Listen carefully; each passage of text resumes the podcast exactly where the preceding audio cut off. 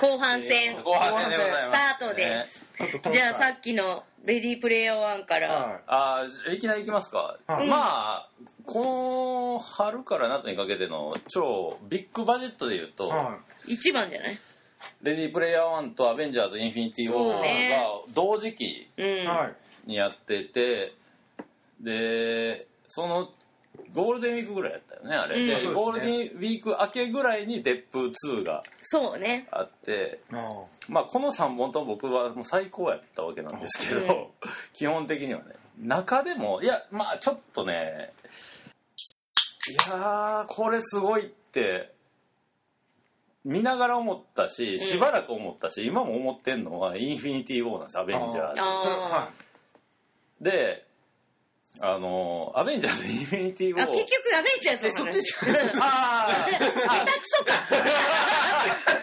い今自分あそうかそうか。えレディープレイヤー1はどうなのあの個人的にはもうダメだなと思ったのがやっぱりあのあのコントローラーが、うん。もうあの全部うんうんうん。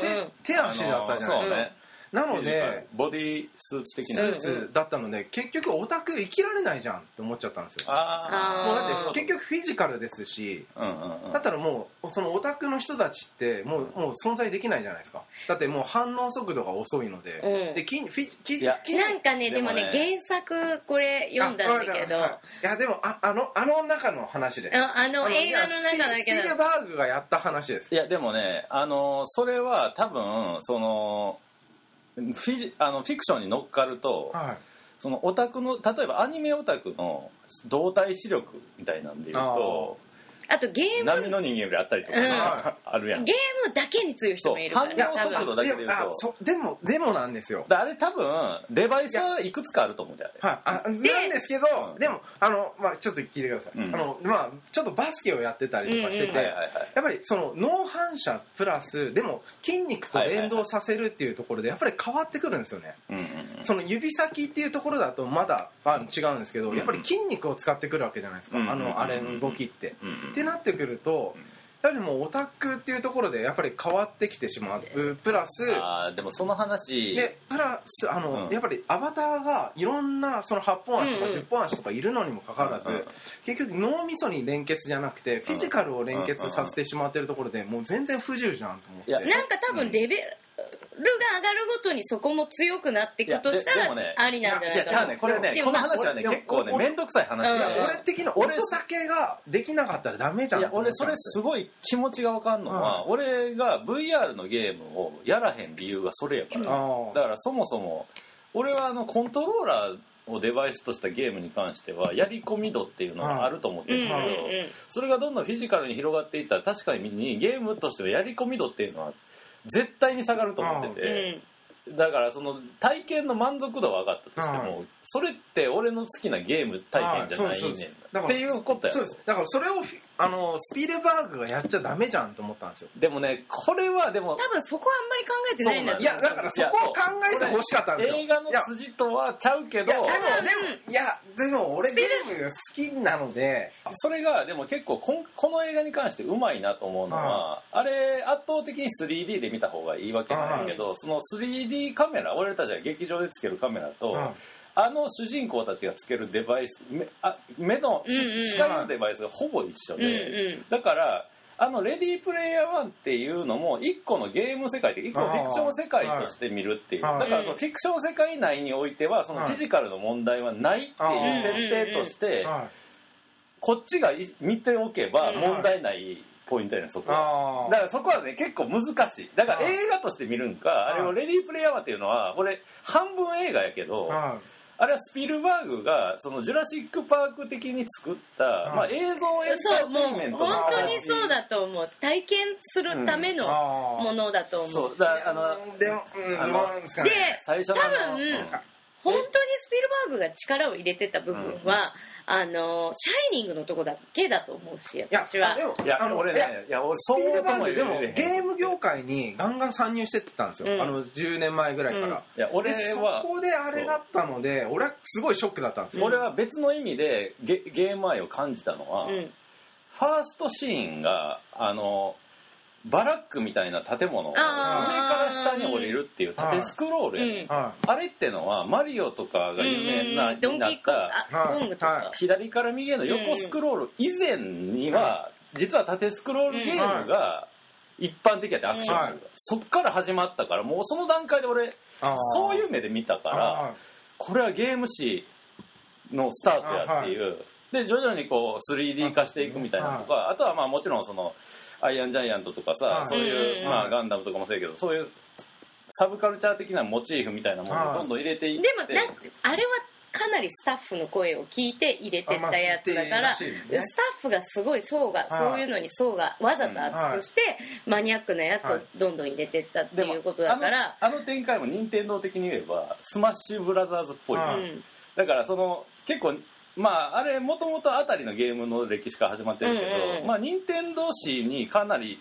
照らし合わせるとわスピルバーグ結構ゲーマーやんって思えるっていうか。私はでもやっぱスピルバーグがあのーキューブリックの映像をもう一回あ完璧に焼き直しを作ってきたっていうのが、あれなんか本当にちゃんとセット組んで作ったって。そう。しかもあれさやっぱ AI にまつわるキューブリックとスピルバーグの関係性を知ってるとさそうそう。熱いよなやっぱり。いややっぱで原作だとさブレードランナーだからあのシーンは、それを考えると、まあブレードランナーは多分権利とか、まあ、新しいのやってたりして多分無理だったんだと思うけどそれで似たようなやつを持ってくんじゃなくて、うんうん全然違うシャイニングを持ってくるっていうとこにスピルバーグのここは俺はこれをやりたいんだって気持ちを私はすごい感じたわけ。うん。であのシーンが一番びっくりさせられるしやっぱり出てきて。あれもね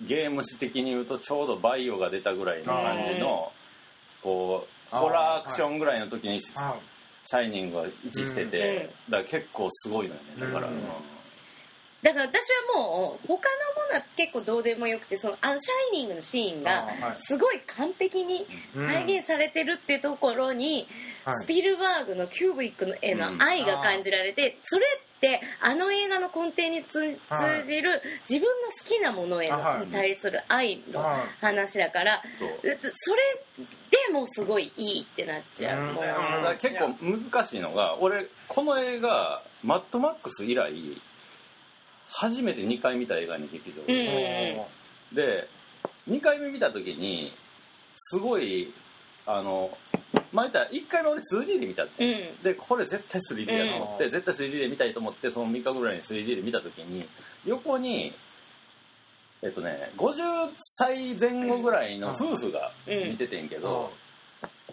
あのまあもう俺はもうほんまにもうあやっぱ2回目でもやっぱ来るわっていうあのうん。ガンダムが出るあのシークエンスあでその夫婦が爆笑してたんようん。うん。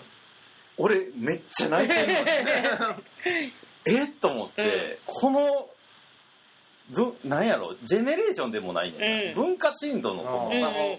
差は何やと思ってちょっとショショックでもないけどああまあなそうかなるほどうんみたいな、そうかメカゴジラ出てガンダム出たら笑うんや。うん。俺俺でも結構そっちあマジで？俺なんかガンダム出さないでほしかったっす。あー。なんかガンダムってあれいうとさころで。あれ森田君に教えてもらったんやったっけ？あれ最初ウルトラマンになったんよあ違う。ウルトラマンはアイアンジャイアントがウルトラマンでで本当は日本版のスはい。スパイダーマンに出てくるなんとか号っていう船だったんだけどそれはマニアックすぎるからっていうことで却下になっちゃった。あそうか。なんか誰かに教えてもらったのはでもあのあのガンダムあの3分しか動けへんっていう設定があったやん。そうそう。もともとはなかったと思う。もともとの設定で、でもウルつぶらやは厳しかった無理っていう話やったらしいよね。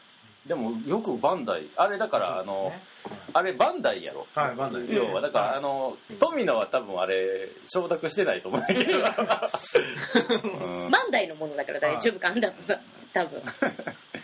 でもそういういろいろも含めて私は好き。うん。やっぱりああいう自分の好きなものが出てきたりとかもするまあまああと俺初めて感じたんやけどさ 2D で見たあれ 2D も見た。あのさ 3D の方が圧倒的に見やすい。いやもうすごいすごい。全然違うもん。なんかあ俺あれ初めてやってんけど。今まで映画で、俺もう 3D 見なくなっちゃいましたもん。わかる。ごちゃごちゃして。でも 3D で見るとすごいの。もう没入感がもう全ゲームやってるみたいだもん。なんか 3D ってなんかまあそのレディープレイヤー以外だですとあのもう視点を決められちゃうじゃないですか。だからそれがすごい嫌だったんですよ。他のところ見たいのに他のところボケてるじゃないですか。そうそうそうあそうすごいムカつくいて見なくなったんですよ。そうだからなんかそう他の 3D 映画は、はいほんまになんかこ束縛感が半端ないですよね、うやけどレディープレイヤー1はもう圧倒的に 3D の方が見やすかったの。すごい不思議で、3D で見た時に初めてあの主人公たちの部屋の奥の戸棚に置いてある何かのアイテムとかまでも感じれるといでもうか、自由度が半端なかったんですよ。そううん、あじゃあもうそこはゲーム感半端なかったんですそうそうゲーム感があすげえすいません。3D 空間設計がやっぱすごいんやろうそれはすごいですでも自由度半端なかったんですね。うん。3D で見せるために作ってるって感じの映画だった。だからおとにかく大きい 3D の劇場で見るともうね。じゃあ私は多分品川行ったんだよねまず。じゃあ品本当に川行もう自分の見たいところを全部見れるんですか？3D になってる見れる感じがした。あー。だからでかい画面で見た時にそのでもやっぱりこうスピルバーグの作ったなんていうかこう昔作ったようなあの現実世界の画面の色っていうのは割とこうなんていうかアメリカのうんうんうん。ちょっとこう伝統的な色調には収まってんだけどでもやっぱり 3D で見た方がそれでもうやっぱ空間を感じるというかもちろんバーチャル空間の方が最高。バーチャル空間はもうとにかく没入感が。無限って感じやったけど。私はゲームほとんどやんないからさ、うん。こうなるのかな未来はみたいな感じにででもそのこうなるのかな未来はってなってしまうとあれってなんかどうなんだろういやでも俺俺はねあれは未来はとかっていうよりあれは俺はスピルバーグにとっての風立ちぬっていうかああそじゃあそう思ってしまったんですよ。あーなの私は。なので俺的にはいやお前もっとゲームやれよって思っちゃったんですよ。逆やねんな俺。だからそうですか？その映画だけをやってきたスピルバーグではい。超一流の監督が自分にとっての風立ちぬを取るにあたってはい。ゲームを選択したっていうところにあもう全然違う私は。なんか原作はだってすごいラブレターだからほとんど。ああのそのはい。その時代のカルチャーに対するはい。ものへのラブレターだから、はい。その中にスピルバーグも入ってて、はい。スピルバーグの話も多分結構出てくるから、うん。で主人公はどう考えたってスピルバーグじゃんあれは、あのーラストシーンのあのさあのキャラは完全にスピルバーグの自分そううそうそうそう。そうだから他の人が監督する話もあったけどでも自分がやんないともっと恥ずかしい目に遭うって思ったんだってスピルバーグは。だから自分の作品がバンバン出されてえらいことになっちゃうみたいに思ってじゃあ自分がやるって決めてやってるからあれぐらいでだからギミックは他のスタッフに任せてうん細かいところは。だからその真ん中にある芯にある話だけ自分に寄せてあとは全部他のものに任せるっていうやり方でやったと思うのよ。だからうまくバランスが取れてると思う。だ他の人がた作ったらもっとススピルバーグ映画っぽいうん。スピルバーグ映画じゃないものが出来上がってくる。だけどなんかこう多分スピルバーグって多分本人の意識では世界最高のエンターテインメントかつ表現が映画やって絶対信じてたと思ういやそうだと思う。でしかもあの激突とか上手とかもそうやけど、そのなんていうか要素をそぎ落としてやりたいことっていうか観客にこういう体験をさせたいっていうことを、だけを考えてる、うん。けど世間の評価は巨匠みたいな、うん。そのパブリックイメージと自分の意識とのズレって絶対あると思うねんあのそうだよ未知とも遭遇でも宇宙船に連れてかれるお父さん。の話やってるからね、そうででなんか近年はさなんか真面目ラインラインとはエンタメラインを年に2本ずつ出すっていうペンことタゴンペーパーズね今回は。まああれスーパー良かったですからね。でなんかさそのその時に多分なんていうかこういやゲームの表現が結構映画に肉薄してきてるっていう危機感うんうんうんうんはあると思うねん。多分だってもうかなりやっぱり産業で言ってもそのグランドセフトオートのこの前のやつ、あはい。もう5はもう3年ぐらい前なんだけど、はい。あの年の全エンターテインメントのいは売り上げ1位がグランドセフトオートの5や、はい。はい。だからそういうのとかもさスピルバーグは多分無視せえへんのがその映画っていう村にこもってない感じがして俺はすごいあうん。いやだゆえに巨匠っていう。いやいやだからこそ俺あのグラセフ今もやってるんですよ。うん。だからもっと欲しかったんですよ。いやもっと来いよって。いやでもだいからやでもいや来てほしいんですよ。いや今って多分絶対ゲームなんですよ。ゲゲームがすごいもう架空じゃないんですよね、うん。ゲームって。もうただのリアルでしかなもうなくなってしまったんですよ、いや俺はだからほんまにあのでもリアル空間にいいようよっていう話じゃんいやそれがそれはそれもムカついたんですよ。もう今ゲームってリアルなんですよ。いやだからあれが老人の説教が入ってて俺いやそうはなん今今のいやいやだから40手前の俺いやはだから俺もうんって思った。はい。俺は俺はもうなんかスピルバーグを殴ってやりたかったんですよ。だっていやお前もっと来いよって思っいちゃったんや俺ですよ。そあそこで現実世界じゃないとうまい飯が食えへんって言った一言で。いやだスうんって思 ったピルバーグてめえって思いました私ももんそれは、うん、美味しいご飯食べたいし。そうそうそう。あそこでやっぱりバーチャル世界最高っていうのはティム・バートンでいいと。スピルバーグのバランス感覚スピルバーグは多分、そう。あ いやの俺本当に。なん俺もなんか見たかったんですよ。多分次がそれ見たかったんはですよ違う人に期待するべきだと思そうあうスピルバーグはやんないよそれ多分。うんいやでもティム・バートンとデルタは永遠に出ないから大丈夫。でもでも スピルバーグオタクを抜けて家庭人だし、うん。いやもういやしかも世代的にはやっぱり。ああいう世代の。いやだかいや家庭人だからこその今今ゲだっームってもうて自分がさっき言った未知との遭遇を作って、はい。お父さんが宇宙船に乗って幸せになりましたってエンディングにしたのを、ん。今では後悔してる人だから、これはずっと宇宙船にいるっていうことになっちゃうよオチが変わると、あやしさスピルバーグってさテーマ性が幅広すぎるやんそうもうあらねゆるテーマをやるやん。戦争もやるしはい SF もやるし。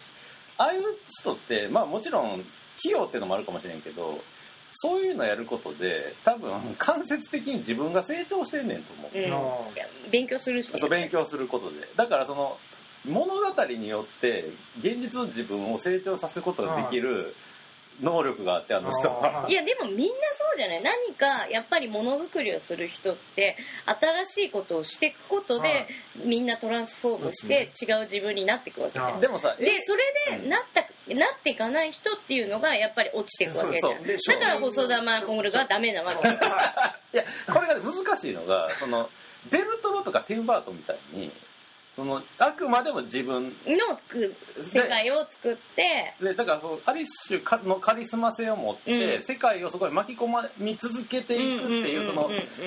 強靭脳みたいな、うん。狂った脳をに世界を巻き込んでいくタイプっていうのはいると思うんだからゆちっちゃい雪玉がどんどん大きくなっていくみたいな感じのねで自分もその中にも自分すら巻き込まれていって、うん。みたいな。もう成長とかもないみたいな、うんそういうタイプとスピルバーグは絶対違うし、うんうん。で細田守っていうのは実は本来はスピルバーグみたいな人間やのにに。ちゃうプロセスを取ってしまったから。でもそのゲーム好きの森田君がこんだけもっとゲーム描写を納得度を上げてくれっていうぐらいまでにはゲームユーザーに刺さってるっていうことだから、そうなんです。映そうなんです。画表現としては十分やと。いやそうそうなんですけどなんか欲しかったんですよね。俺俺はなんせあれやねんな俺アイアンジャイアントがすごい好きやねん。あわかる。ー俺だわかる。あれが大映ると全部泣いてまうね もうさアイアンジャイアント思い出して泣いちゃうよ泣いちゃうね。あ泣いちゃうね。のよかったウルトラマンじゃなくてって思ってたそう。だアイアンジャイアントって本当にもうなんていうかもうはい。古き良きアメリカの塊みたいなロボットやからあれ。切ないじゃん。もう最後自己犠牲そうなんだよ。それを日本人のお箱のやつと思って。そう。うそうだよ。じゃあこの辺でアベンジャーズいきます？んいやアベンジャーズね。僕はね私全然だった。これだからさっきのレディープレイヤー1は横の夫婦が爆笑した時に、その差をちょっと感慨深く感じたんやけど、インフィニティ・ウォーはまあ言ったらこう、マーベル・シネマティック・ユニバースのアイアンマンから数えることこの10年、うん。うんまあ、僕多分3分の2ぐらいは劇場で見てると思うんだけど、マーベル・シネマティック・もちろんペロちゃんともヒーロー疲れとか言った時期もあったしもう手放しそうになった時期もありました、うん。はい。そんなもう紆余曲折があったこの10年は経てこのインフィニティ・ウォーを見た時に、うんほんまに見続けててよかったな嘘。と出たなサノスと。僕は思いましたね。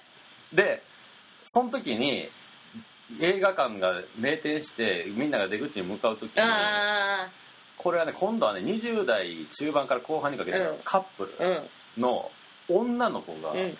号泣してて、え泣きながら。へその時に彼氏に肩を抱きかかえながら言ったのが「私はこんな映画を見るために ずっとアベンジャーズを見てたわけじゃない」って。言ってない俺それを聞いた時に「最高やんインフィニティを」っていうかその子見方が最高だね。最高やろ、うん。超ハマってるやん。ぐーっと来ててそう。そう。いや 俺ですら。でしょいや俺ですら思ったもん。マジか。あいや思ったよ私も。マジか。口ポカーンだもん、うん。でもあの終わり方をしたから最高だになったねそういえばちょっとね合間のちょこちょこしたとこ忘れてるもんで俺は多分コミックスって読んでんの？読んでないあシネマティックユニバースだけ追ってるタイプやんな、い、やそうなると超衝撃じゃない？衝撃びっくりする。そうでもない？嘘私はね結構びっくりした。的になんか悟り開いちゃってたのでサノスが。サノスが。ああ来たなみたいな。でもあなんかあの猛烈系のサラリーマンがなんか田舎に帰ってくる感がすごい。あの田舎でなんか余生やりますみたいなのがすごいあったそば打ちますみたいな。最後のもう小屋だけやろ。いやでもそこでなんかすごいあみたいな。あそこいやでも俺さそこされちゃうのか。いや俺でもあれ10年間重ねてきた歴史に対しての、まあ3時間弱やん、うん。映画としては長い、長長い長い長かった。長いけどだけど俺は登場人物もめっちゃ多いからね。ああの30分でこう関係性をひっくり返したのがすごいと思った、うん。あの途中からアベンジャーズがどんどん敵に見えてくる、うんうんうんうん。サノスに感情移入をさせるっていうのが今回のこの映画の最大のミッションやったんで最後にサノスウィル・リターンって出た時に、はすごい納得するっていうか、ああみたいなでねデッドプールがそれをこすりまくるっていうね。そう。で そうそうそう。いやそれにも感動したの俺。でもうサノスネタやってるやん。みたいないやでもさアベンジャーズってもともとそのアベンジャーアベンジっていうのはさリベンジとは違うわけやんか、うん。人に代わってっていう意味で言うと、そのいやこうアベンジャーズって意味が改めて更新されたと思って。ちょっと。でしかもさなんかあのまあ誰しもがこう見る前は心配してたであろうあのガーディアンズ・オブ・ギャラクシーのうん。世界観との融合がどこまでいけんねんみたいな。うん。整合性は、はい。というか登場シーンでまず爆笑したし撮れてたし、はあの要するにあの今まで一度も絡んでなかったあのガーディアンズ・オブ・ギャラクシーっていう人たちがうん。どんぐらい強いんやろっていうのでさ、時に結局ガモーラがサノスの娘っていうのがあって、俺が思い出したのはじゃもうほんま世代的には比喩で申し訳ないねんけど「あのドラゴンボール」でテレビアニメだけで一回孫悟空がペンギン村に行ったことがあって、うん。その時に悟空があられちゃんにとおめつえんかみたいなことでやってる時に、あられちゃんが唐突に地球割りっていう、うんあられちゃんにしかできないうん。ギャグ的な必殺技があんねんけど地面にパンチ打ったら地球がパカーンって割れる、うん。うんそれ見て悟空がビビって逃げる逃げるという か強いやつまだまだいっぞみたいな感じで終わる回があんねんけどそれに近いなっていう、うん。だガーディアンズ結構強いんや。全員結構強いのがの軽いノリで見せられてただけやっていうのがそれ自体がギャグになってて、うん。超良かったんだっていう。だからなんていうかこう最初のアベンジャーズってマイティー・ソーの世界観から来た敵が割とシリアスに攻撃してきてシリアスに倒したやんだからあの DC と同じラインででも面白く作ってるみたいな感じでやってたんだけどうんこうなんかやっぱコメディを入れないと持たないっていうのに気づいてだからデップーがああいうことをやったりとかその前にアントマンとかはずっとコメディでやったりとかやっぱそっちの方が受けがいいっていうのにちゃんと気づいたんだよね。いやでもそれそれもちょっと飽きてきてません？いやでもね。でも多いのでも俺のデップでデップ2が俺もうそこでもうもう飽和状態超えてしまってすげえ飽きちゃったんですよね。もうただの職人芸かになっちゃったんですよ、まあ、ガーディアンズに関しては今回ガーディアンズの世界観が攻めてきた時に、めっちゃ強かったっていうのが ギャグとしておもろかったっていうか、はい。それありえるなってはい思えた今の、はい。今までの俺の過去の見方、はい。でもデップ2に関してはあれはもうあのそもそもそのなんていうか1のデッドプールははい。シリアスすぎるこの世みたいなものはをギャグ的に語ることによって、そのあのなんていうか現実をどうやってサバイブしていくかみたいなことやったけど、もう2はそれの果てやから、はい。むずいはむずいやそこでなんかもうおななんか同じテンポというか、うん。で来られてしまったので俺的にはデップだったので、ダメになってもいいからなんか違うことが欲しかったんですけどでもね俺俺なんかあのカップルが好きやからあ純粋にあの二人がねデップと彼女のあのやり方がわかる。はい。そうなんだよ。まあなんですけどそうなんだよ。なんか新しいのが個人的に見たか見たい派なので。純粋にあのだからそのしデップって不死身やから、うん。その、はそう彼女に会うために死のうとするっていうで死にかけるんやけどあの透明の壁の向こうに彼女がいて、あはい。コミュニケーション取れへんっていうのが、シンプルに切なかった、うん。俺は、でも本当に最後にそれをいきなりうん。逆再生するじゃん、あーそう。あれがあれがすごい。私あのオチがなければ私も同じ感想だったかも。なんか結構つまんねえなみたいな感じになってたけどあのそれありだったらもう何でもサノスだってもう大丈夫じゃんみたいな感じに。てかむしろ。であそこのエンディング、ま、前後のあのシークエンスに至って、うんほんまにメタギャグが究極まで達してたやんか、うんあれ。だからそのウルヴァリンのワンかなんかに出てきた一応デッドプールと言われてるさ、うんうんうんうん。大不評を買った人まず殺し、うんもうもう言っちゃうんよ今日自はめっちゃ。分自身 自分自身をね。はい挙句の果てにやっぱり俺たちがもうガッツポーズせざるを得へんのはあのグリーンホーネットの脚本をもうあじゃあグリーンランタン。ランタン。あの時はもうワースト2つがグリーンやったから、うん。俺の中で。グリーンランタンで俺も流行りのヒーローにいけるぜっていうライアン・レイノルズ自身を。殺すっていう。もうあそこはもう俺もうほんまにグリーンランタン嫌いやし、うん。であれあのグリーンランタンって地味にあの今のあの何？ジャスティスリーグの1本目にしようという香りがあったやんでもグリーンランタンなんて一般の日本人誰も知らんし、うん。そして映画がクソやったっていうかうん。あれを殺した時にもう俺もうん。これぞデッドプールって思ったけどね。ほんまに。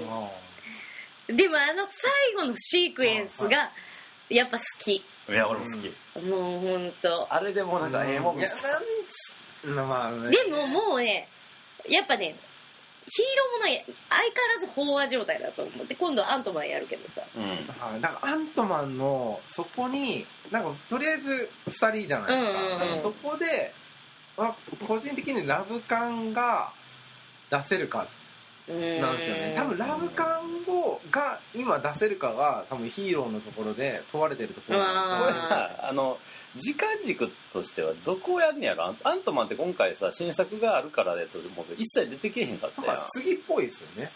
そのあのあの後の時間軸でやんねや。ああまあそうじゃないとあれやもんな。うんフェーズの次のフェーズに行かへんもんはいなんかあれ？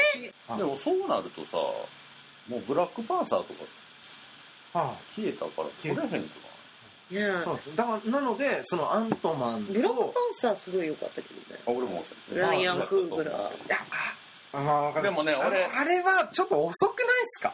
でもアフリカンのモード感は俺ってファッション的にですよ。あファッションちょっ的と遅くなかったですか？いや俺単純に敵がクリードやっただけ私はもう本当マイケルなんだことにいやわいやでで悪役の方があの頭良かったしそう。あいつが主人公になってたらだからね絶対面白くなかったのはあり最後の戦いがしょぼかったけど。はいなんか殺すなぐらいでマイケルてかお前がしあの主人公が死んでこっちになれっていうのはありました。うん。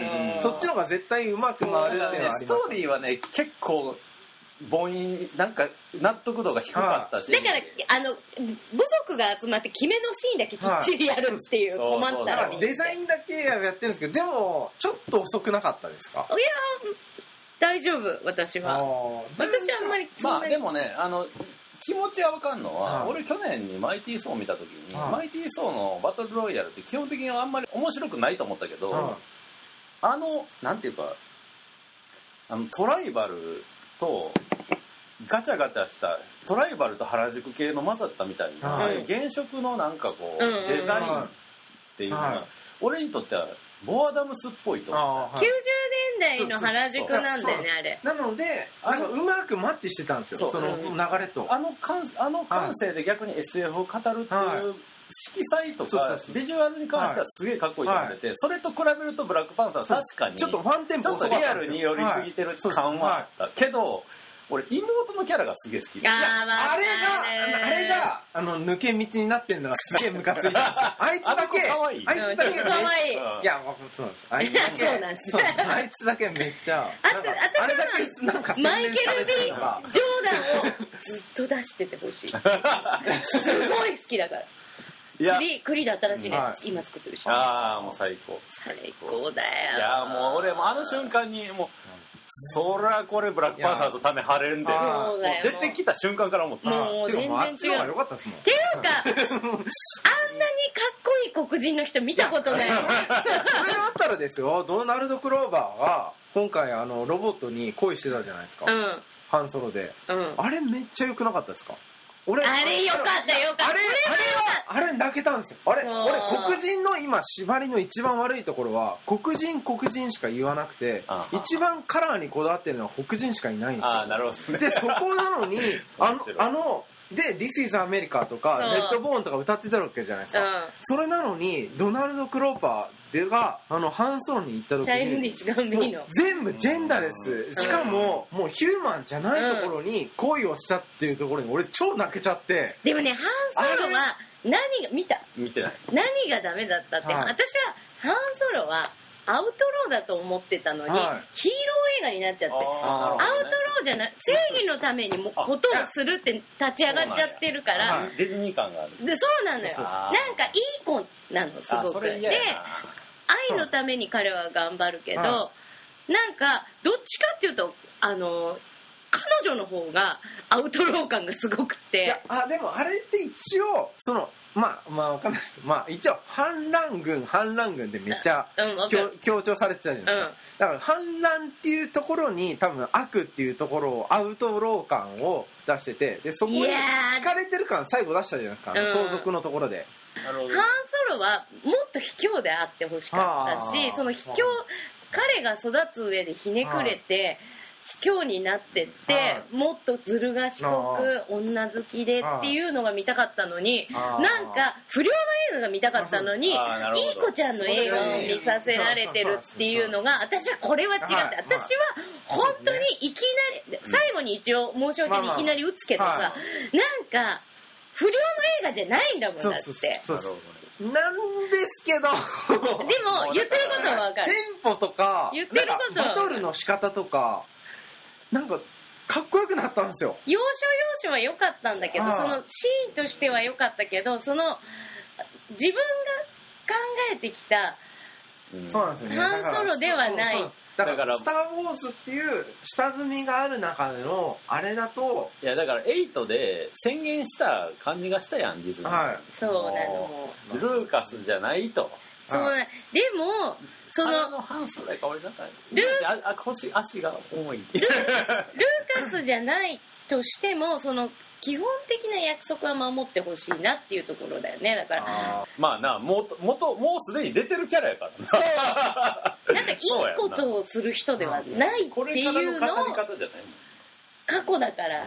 ーそれをやんなきゃいけなかった。でダークサイドとは違う、はい。もっとうん。彼のひねくれはたお茶目さ、うん。可愛さっていうところを見たかった。んで女が俺はい。女に惚れたりとか、うん。女に惚れられたりとかそういうのも見たかったし、うんなんだよと思って ドラゴンクイーンそりゃ可愛いわってなるのもうゲームオブスローンズのドラゴンクイーンがさ相手役だかられがもう超可愛いのよその子。もうあの子がいいケツでそうなの。すごいいいんですよゲームオブスローンの一話で。すぐ脱ぐかすぐ脱ぐ超可愛いの超可愛いですすぐセックス。するそう。ねありがとうのやつだよね本当に。うん。あやばっと思ってリメンバーミー見たんですか？見ました。ごめん見てないの俺見ました。ああれ？俺好きで言って僕は大好き。すっごい評判。あれはだってあの 2, よ位に入ってあれ今年あれ結構あれ本当良かったですよ。やっぱりピクサーはちょっとバカにならんな。あのはい、もうあのデータあの本当にあのホモ・サピエンスのあのハラリが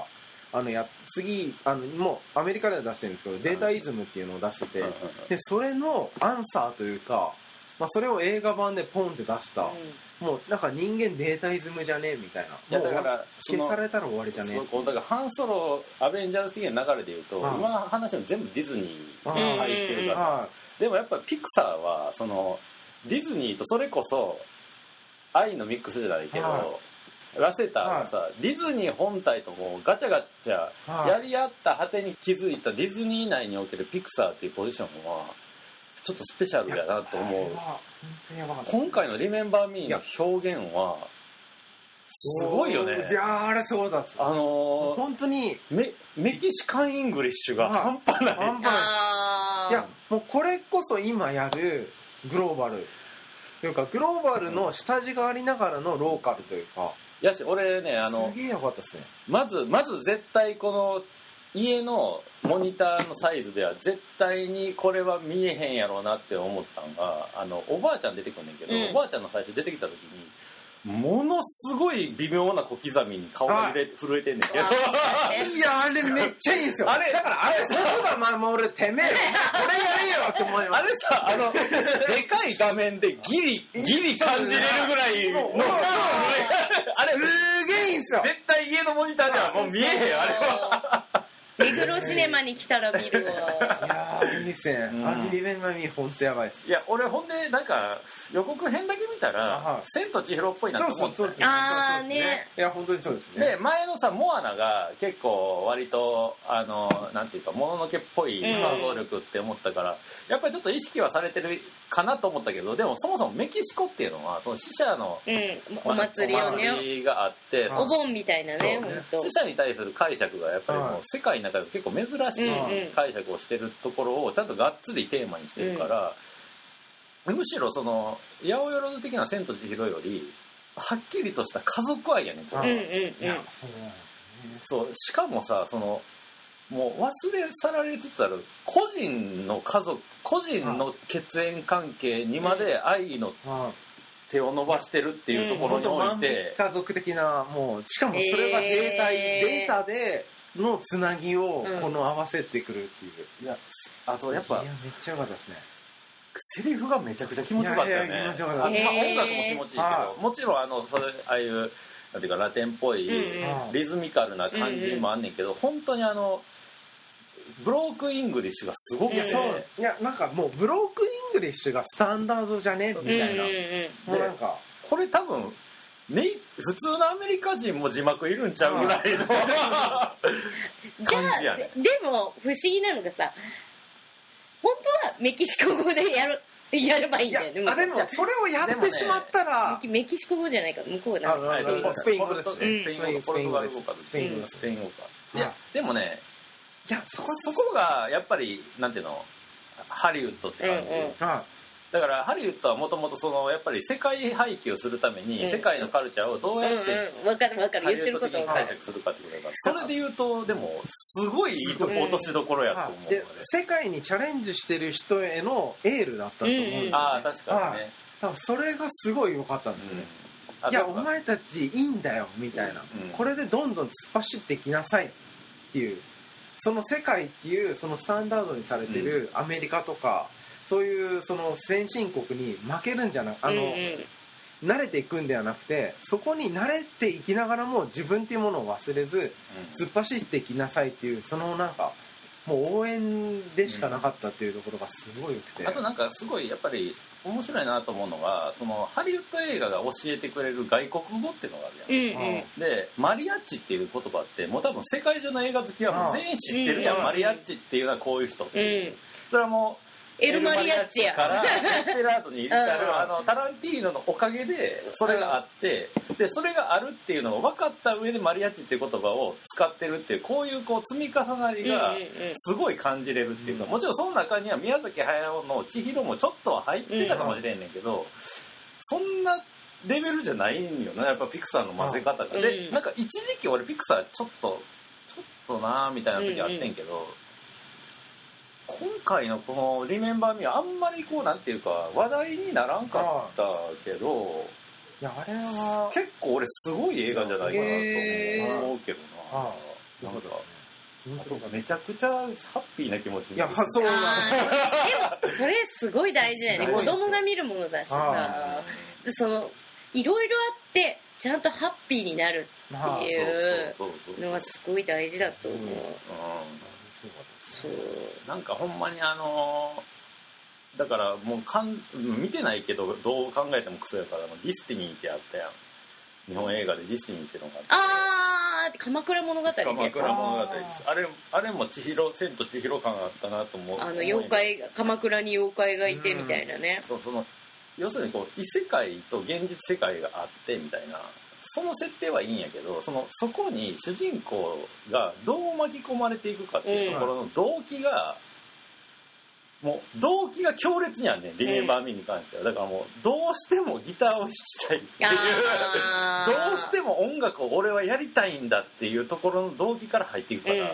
絶対にこの先に行くっていう意思がうんずっと貫かれててすごいよね。だからあることが起きんねんけど、うん。それもやっぱりその動機がしっかりしてるから、うん。そのこういう選択をするよなっていう納得度がめちゃくちゃ高い。本当にゼロ年代が終わったっていうのはそこだったんですよね。へー。だから世界系じゃないよな。ああもう。うん本当に変わったんですよ。うんだからもう本当に10年代入ったっていうのもすごいあったんですよ。そうちょっとあの上半期これ見といてとかあと下半期ちょっと話題みたい楽しみみたいな映画の話しましょうか、はい。もうそろそろ。そう。下半期はでも最近ネットで予告が流れてきたけど「イコライザー2」があるみたいです。あそうそうそうそうそうそう。これはいただいとえマンハントは見ました？まあ見てないです。なんと見てないの。めっちゃ良かったですよ。嘘。もうなんかノイズのもう嵐というか。あ韓国映画見てないみんな犯罪都市めちゃくちゃ良かったんだけど。あ見ない犯罪都市あのさああの幹新幹線に出てきはいはいたあのごついプロレスラーみたいな体のああの人が主演なんだけど。熱血の。そうそうあの人があの感じのまま警察官でうん。であの本当にあのヤクザとの抗争の話本当にあった抗争の話をやってんだけどその抗争の中でその人はあの武器とか使わずに腕節だけで 相手を倒していくっていう そう。しかも本当に一発で倒れちゃうみたいな。結構すごい気持ちよかったわけ。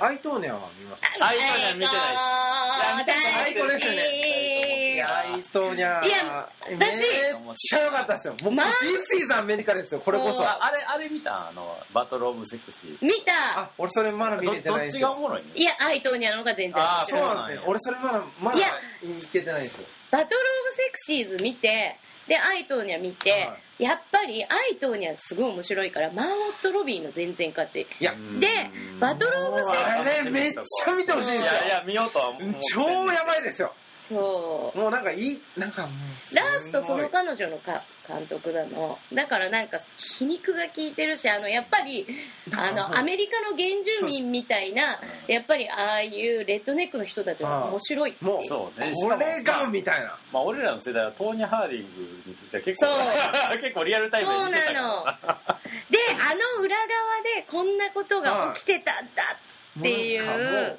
人なんて傷つけたってどうだっていいの？私が良ければっていう。そうそうそう。もうこの吹っ切れ方が。そうで すごいよそのあれにもう全然バトル・オブ・セクシーと負けちゃってるわけ。勢いが。しかもなんだったらエマ・ストーンとスティーブ・カレルがあ出てんだけどあエマちゃんはスティーブ・カレルにちょっと食われちゃう。あスティーブ・カレルめっちゃ演技うまいから。ああなるほど。もうねそれがねちょっとしかも結構かったるく撮ってる。あああなるほどもうビンビンですよ。アイトーニャはねもうなんかキレキレによもう。すごいです。でしかもあの筋肉のつけ方とかそ本当にすごいんですよ。ああなるほど。いや見よう。ういい。あれフロリダプロジェクトあ俺まあ見切ってないですよあれフロリダプロジェクトめちゃくちゃ良かったよ。あのしかもこここれからの映画でなんかある？なんか。これからだとあでももう一個言っていい「ザ・ビッグハウス」相田和弘監督の新作。ー。めちゃくちゃ良かったから見てほしい。うん。これあの NFL のまあアメリカンフットボールをやってるうん。すごいビッグスタジアム。うん。全米でも1位か2位ぐらいの大きいスタジアムを舞台にあの観察映画をしてるんだけど、うん。学校の課題で生徒たちと一緒に撮ってる、うんで相田和弘が絶対に撮らないような視視点のカメラとかもあったりするんだけど、もう完璧な観察映画で今のアメリカがこの一つのスタジアムに全部集約されてあてその試合は全く映らない。マーチングバンドとか、うんうん。あとは応援する女の子たちとかお客さんとかあとは周りにいる物売りの人とか、はいはいはい。あとは宗教が絡んできたりとか、はいはいはい。そこにそれが全部凝縮されててすっごい面白いよ。でちょうどトランプとああのクリントンが選挙をしてた時期だからそういうのもあって裏に。面白かった。初めてアメリカではいはい。やってる映画だしあー。相田和弘が。あれあれおもろいんかね。サニーがあ日本映画でリメイクされるやー吉田大八。じゃないそうなんですよ。あの違う。あ違う？あっちの方。えっとああ往年ですか？あそうそう大根監大根督。だ監督やねあー。どう思う？ででも大根さん一応予告編だけ見てんけど。いやでも一応大根これがあの黒沢清はあのちゃんと世界のトレンドにアンサーします。でもね大根監督っていやもちろん多分音楽をテーマにしたっていうとは一番ベストかもしれんねんけどあのそあの人自体のモモチベーションがすごいダイレクトに反映されるというか、はでサニーは80年代の韓国でそのあの人民革命と政治的なねその問題が裏にあるからねそう当時あれは。のポップミュージック。で今回の日本のサニーっていうのは90年代のコギャル時代をテーマにしててで主人公とかルーズソックスとか入ってるんだけどってことはあの頃に何が起きたかって考えた場合、まあ、バブル崩壊震災オウムとか、まあ、世紀末的な感じ、まあ榊原もそう。をどっかで顔感じさせないと多分オリジナルのサニーとの対比にならへんやん。うん。すごい不安やねん。俺サニー好きすぎるから。あいやだっていい映画だったじゃん。うん。本当だから安易にリメイクしてほしくないっていうのはあるよそこがね怖い。私これみたいな。ジュノの監督の「タリーと私の秘密の時間。あああーそういうの良かったもんね」うん。あのシャーリーズ・セロンが主演でなんかダメなママみたいのやるあとウィンドウリバーも見たいですよね。あ見たい。今やってるでしょもあー今やうってるんですよ。見たい。今すごでいん見たやですよね。つまあそういう感じでもまだまだ面白い映画たくさんありますから。いやまあとりあえずまとめると今日の話で言うとまあだからそのなんていうか俺らのが今こう現役の映画を見る時の楽しみとしては誰がこうどういう形でこう巨匠になっていくんかっていう過程をリアルタイムで見てるとも言われるんでそうね。そのまあ森田君みたいにそのなんていうかこう今何が起きてるかっていうのをつぶさに追っていくっていうのも面白いしあ。でもやっぱずっと見続けてきて私たちが90年代ぐらいに見てたうん。監督たちがちょっといなくなって、はい。新しい監督が出てく過程を見てきてその監督がびっくりするような高バジェットの映画をやったりとかするのを見させられててすごく嬉しいそれが。うん。やしさやっぱりこうここ数年でもさ例えばマッドマックスの怒りのデスロードの話題って、うん。映画の話を1時間ぐらいしたらまあ出てくるやん、うん。うんでこういうのってやっぱクラシックやと思うし名作やと思うんだよな結局。何回も見たい映画がやっぱり名作だから、でやっぱり去年の映画とかで例えば俺らは毎年ランキングをつけてるわけやけど、うん。ランキングが仮に上位にいってたとしても数年後には話題になってないまあ作品とかもあったりもするっていうさ、そういうのをこうなんていうかこう揺れ動きながらこう最終的にやっぱこうより分けられていくっていうのが面白いんで、まあ、そういうのをね今度ポッドキャストで喋っていけたらなと思っておりますので、来年の年明けのランキングも。そうですね。そしてこ今来月からはちゃんと真面目に月1配信します。うん頑張りま頑張ります。すはい沖中くんが頑張ります。頑張ってみんなを呼びます。のではーい。というわけでございまして上半期映画ランキング2018でした、はい。どうもありがとうございます。さよなら。さよなら。さよなら。エンディングですはいというわけでございまして久々の配信でしたけども、はい。えー、目下開催中のインフォメーションを太田さんの方からお願いします。はい。デンマークのアンダーグラウンドアーティストツベン・バルスレブ個展ロッテンロープスはい。開催中です、はい。えーまあ今回短いんでそうです。12日日曜日までになっております。はい。というわけで今週いっぱいなんですけどね、はい。まあ本国ではアンダーグラウンドアートシーンとまあ真逆でもある美術館のその両面からね評価されてるアーティストなんですけどの日本初個展はい。を今開催中なんですが現在日本はね台風がいっぱい来てましてね。ね。うん。ちょっといろいろ来日しまくってるって感じなんですけど まああのちょっと会期も短めですしだただまあちょっとあの次ね津弁の個展いつ見れるかわからないんでこの機会をねぜひお見逃してほしくないんではい。天気をいい合間を縫ってぜひお越しくださいませ。お待ちしてます、はいということでまあこれが終わりますと8月後半はモグラグギャラリーはお休みとさせていただきます。はい。はい次は9月1日からのね次は香港のアーティストはい。クリスティーナ・スエンちゃんの個展で、えー、モグラグ再開というわけでございまして、まあまああのその分頑張って映画見ますんでどうぞ見てください、ははいい、ということで。あ一個だけちょっと告知していいですかね？どうぞ。あのえっと9月の789に京都のにあります京都大学の吉田寮で。ああはい。あのまあ京都モンムラグを一緒にやってる村屋がね。はい。まああの村屋自体はちょっと今あの前の店舗を閉めましてあの移行作業中でございますけどもその間に村屋がなんかお祭りをやるってことではい。そこにあの僕と勝俣さんでえっとちょっと画家のバーというね、はい。まあ、バーをちょっと出店しする予定なんであの関西の方ぜひの会いに来てください飲みに来てくださいよろしくお願いします、はい。ということでございまして「モグラグラジオ」ボリューム362でした。ありがとうございました